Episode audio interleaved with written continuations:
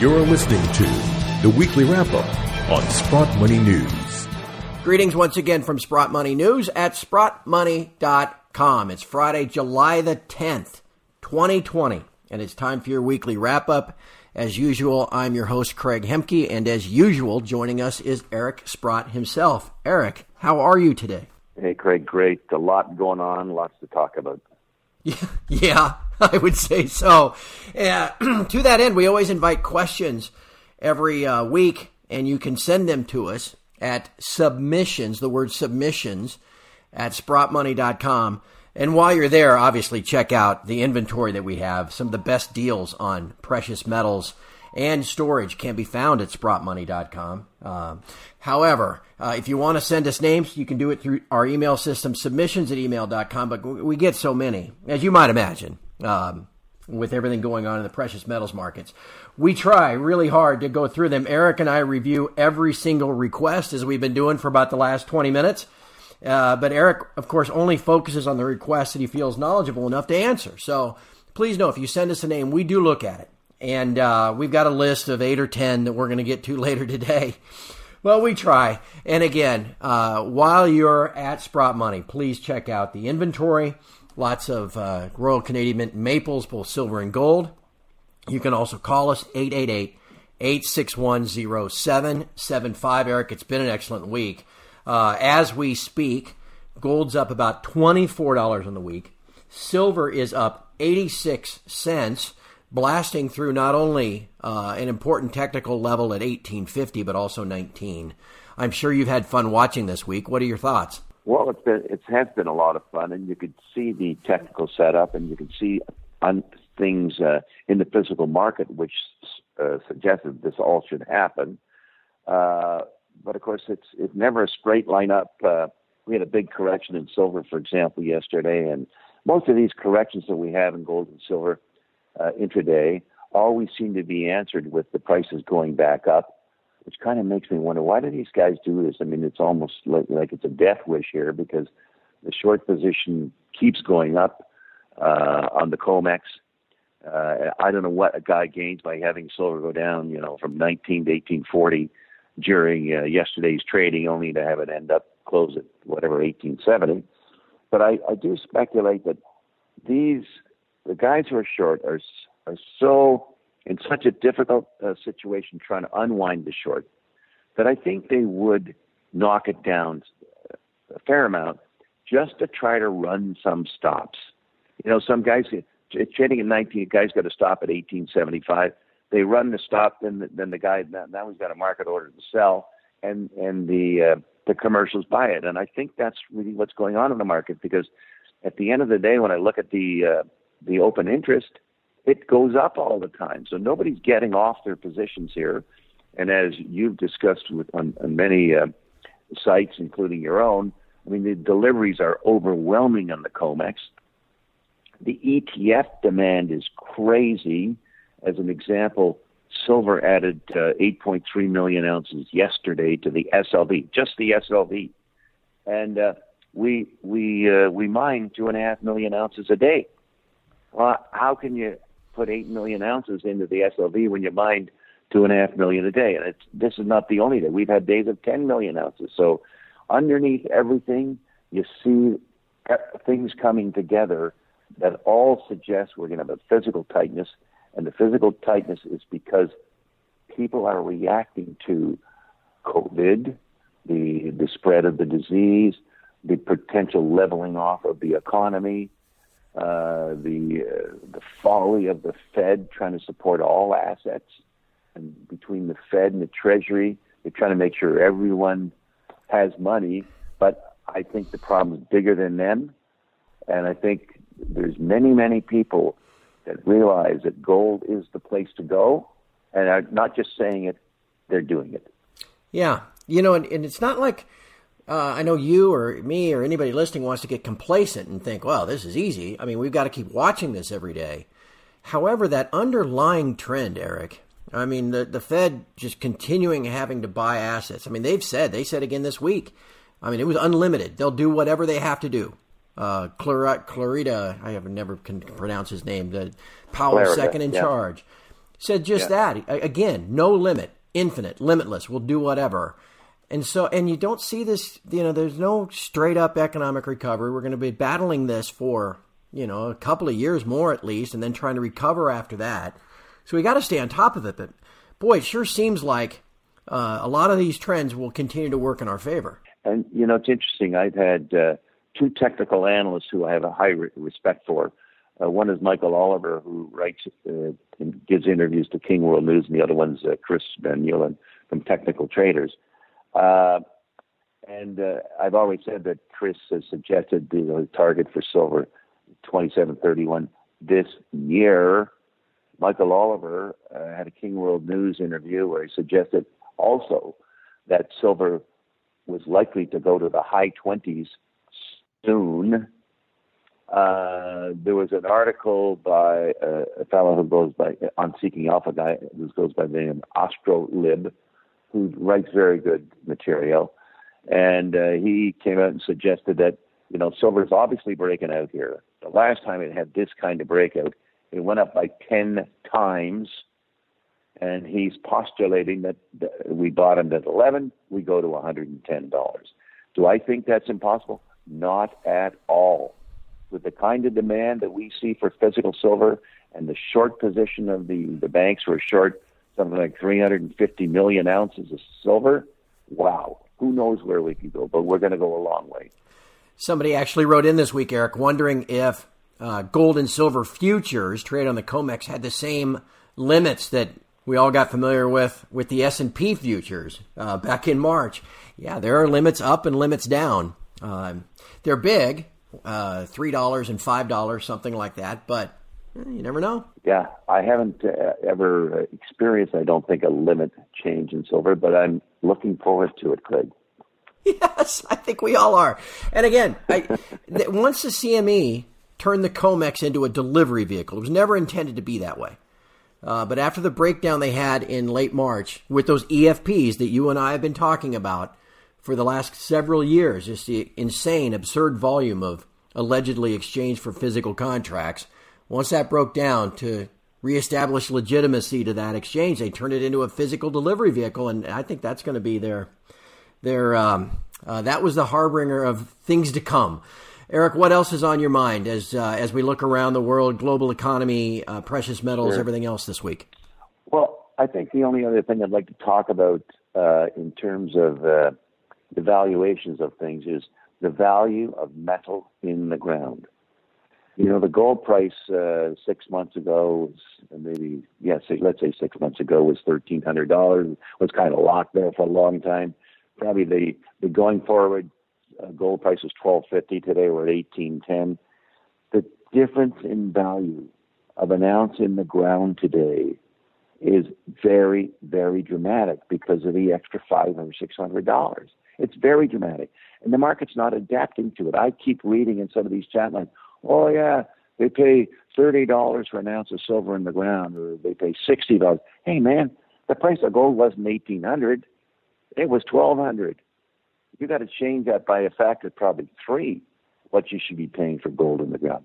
And furthermore, gold in the ground for a low-grade producer, but a low-grade producer whose margins now are dramatically higher, that's where most of the leverage is.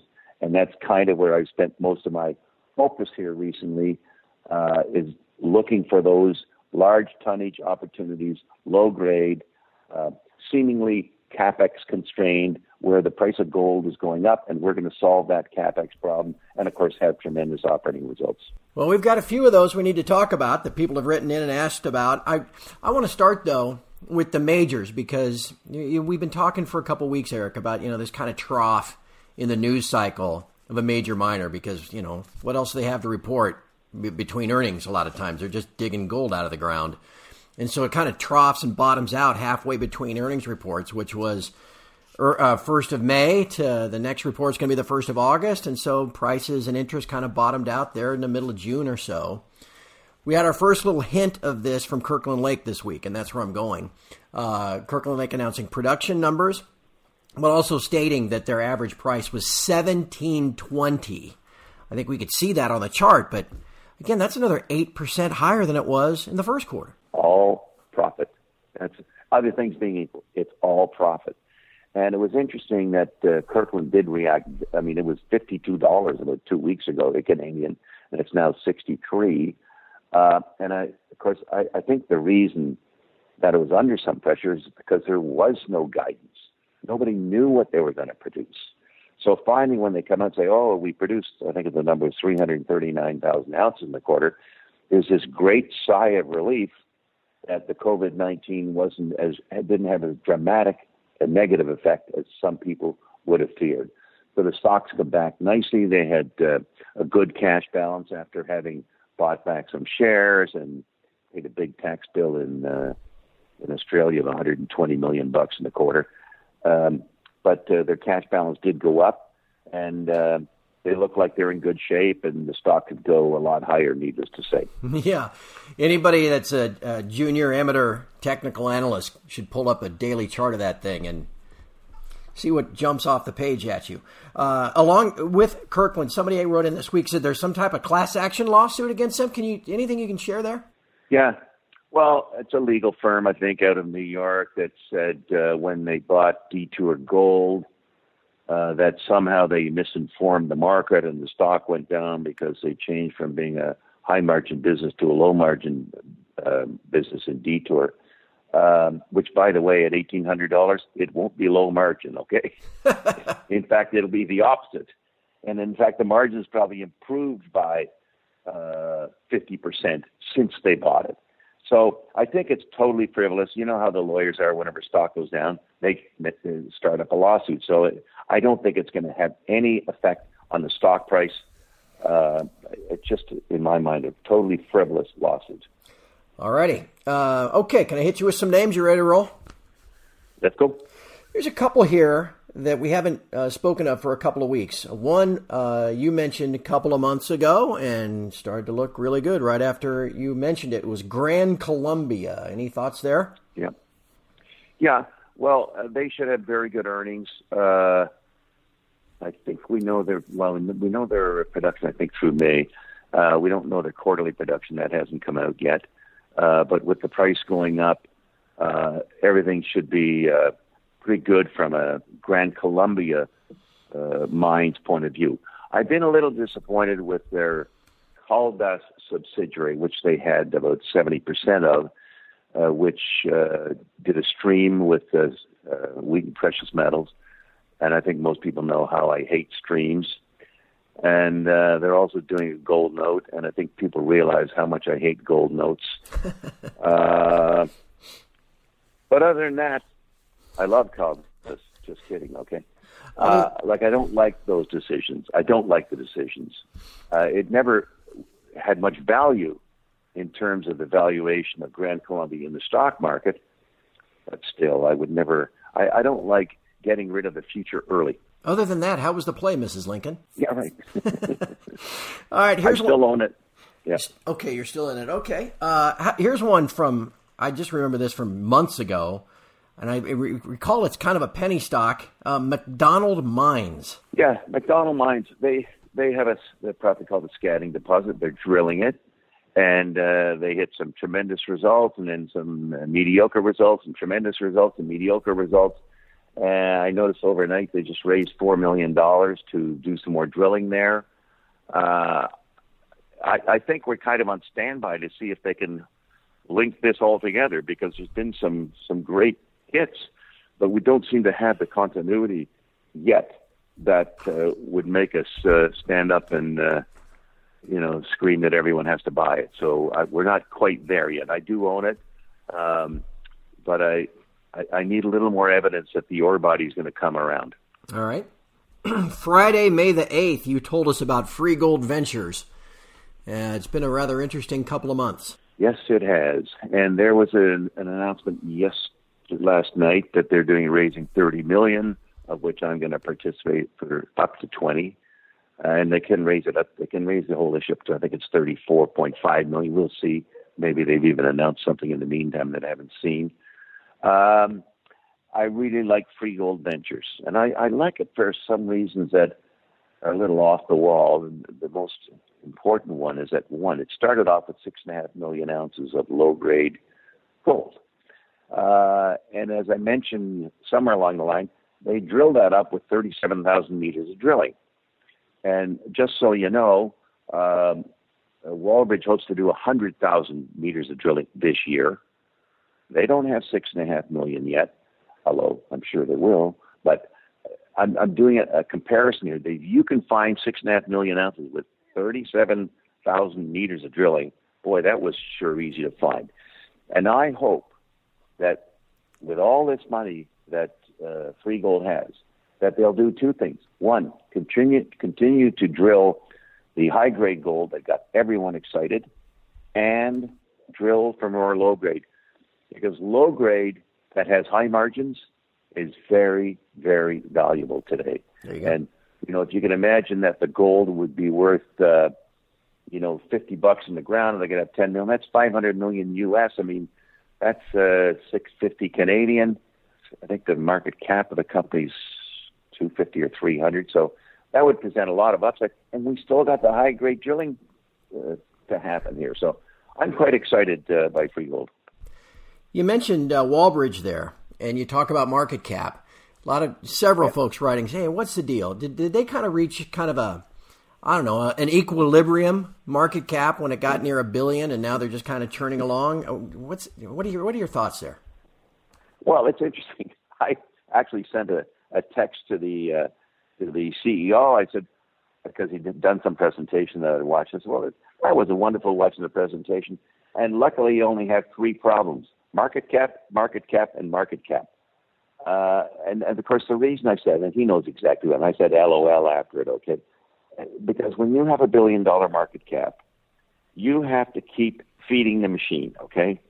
And if you haven't had any results in 2 months, things start to wane. The interest kind of drifts away. Yeah. And so you got to keep proving that not only is your market cap worth $1 billion, but it could be worth $2 billion or $3 billion.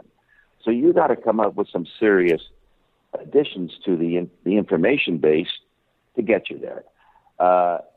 In the interview, they mentioned that they're going to be drilling at some of the Balmoral properties. They got two drills right there. Of course, they're continuing now to drill aggressively on the Fenelon property. So I think we could see a lot of really good deals. I think it'd be really exciting if the Balmoral properties came up with something.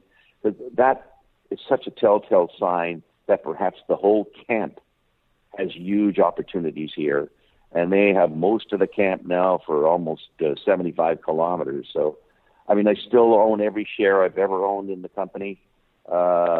We just need news, and we haven't had any news in a while. So we're keeping our fingers crossed we'll get some releases here that will tell the market that it's worth more than the $1 billion market cap it's trading at.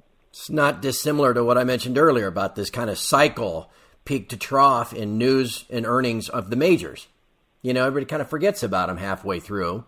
And drifts away from them, and now everybody's drifting back in with another great week of outperformance in the GDX. All right, just a couple more. I know you've got a couple, too, on your list, but I did have several people asking this week, what the heck happened with Tudor and Teuton? They went down, straight down one day and then straight back up the next.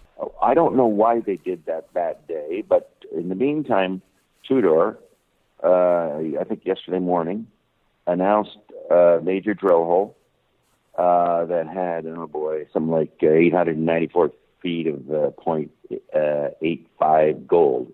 It was the longest, highest-grade intersection that they've had yet up at Treaty Creek.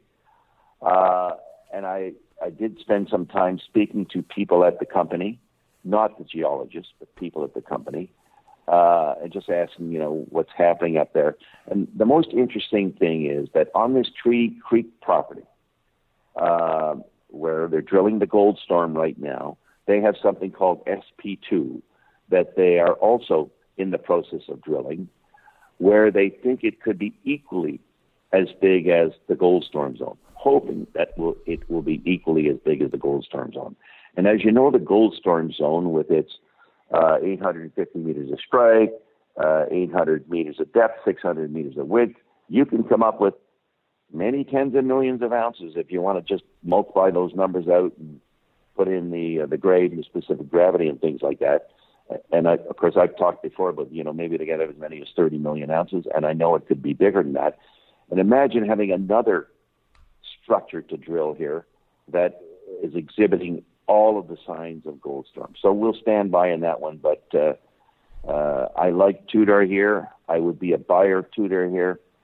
I just filed and I went over 20%, so I can't buy for a couple of days, but I may very well be back in there next week. When you call up someplace and they say, hey, there's somebody named Sprott on the phone. Anybody want to talk to him? I can imagine the reaction on what that must be like on the other end. All right. I know you've got a couple more that you wanted to mention, so roll. Yeah, I got to talk about Vizsla, symbol VZ, VZLA, VZLA in Canada. They came up with a huge, huge intersection of silver and gold. Anybody can read the news release. They did a stock issue yesterday. I participated for $10 million. They got lots of veins to drill in this particular property, but it's early days, but it was stunning. Okay, what else do I know? I could talk about Step Gold because I put a $15 million into Step Gold. I sort of stepped out of my realm of interest because the mine is in Mongolia, of which I know very little about Mongolia, except one thing I know about Step. It looks like they were cash flowing their market cap based on the June quarter results, and maybe it was trading at 0.66 of its market cap based on what maybe they'll do next year. And at first I ignored it. Then I thought, Eric, it's trading at 0.66 of its market cap. You can't ignore this. Don't be so goddamn lazy. Own the company up and just see what's going on. Okay, Mongolia or not Mongolia. So I did. Now I have an investment there. Jaguar Mines had a very good production report, and they ended up putting $18 million in the bank in the quarter, which was very, very impressive. What else do I have to? Oh, I think that covers everything off that I really wanted to talk about, and it's been it's great opportunities in the mining, the gold and silver mining sector here. And of course, it could be stunning in silver if silver does what I think the physical tightness suggests it should do. So yeah, lots to look forward to. Certainly is. And I always look forward to these conversations every Friday. Again, before we wrap up, I mean, there's no better time than I can recall, really, in the last several years. If you've been watching this stuff, if you don't have any physical precious metal, it is your hedge against the monetary madness from these central banks, and it's just going to continue. So if you need some physical gold, physical silver, if you need a place to store it, Sprott Money needs to be on your list of places to check every single time you're in the market. Again, SprottMoney.com. And, of course, call us 888-861-0775. Lots of friendly staff to talk you through the process. My friend, what a fun Friday we're having. And very interested to see where we go next week. I look forward to talking to you next Friday. I will look forward to it, too. I think there'll be a lot of excitement. There is a lot of excitement in the market. I think there'll be a lot more excitement. So we'll stay tuned. Let's do it. All righty. Have a great weekend. And from all of us here at Sprott Money News and SprottMoney.com, thank you for listening. Have a great weekend, and we'll talk to you next Friday.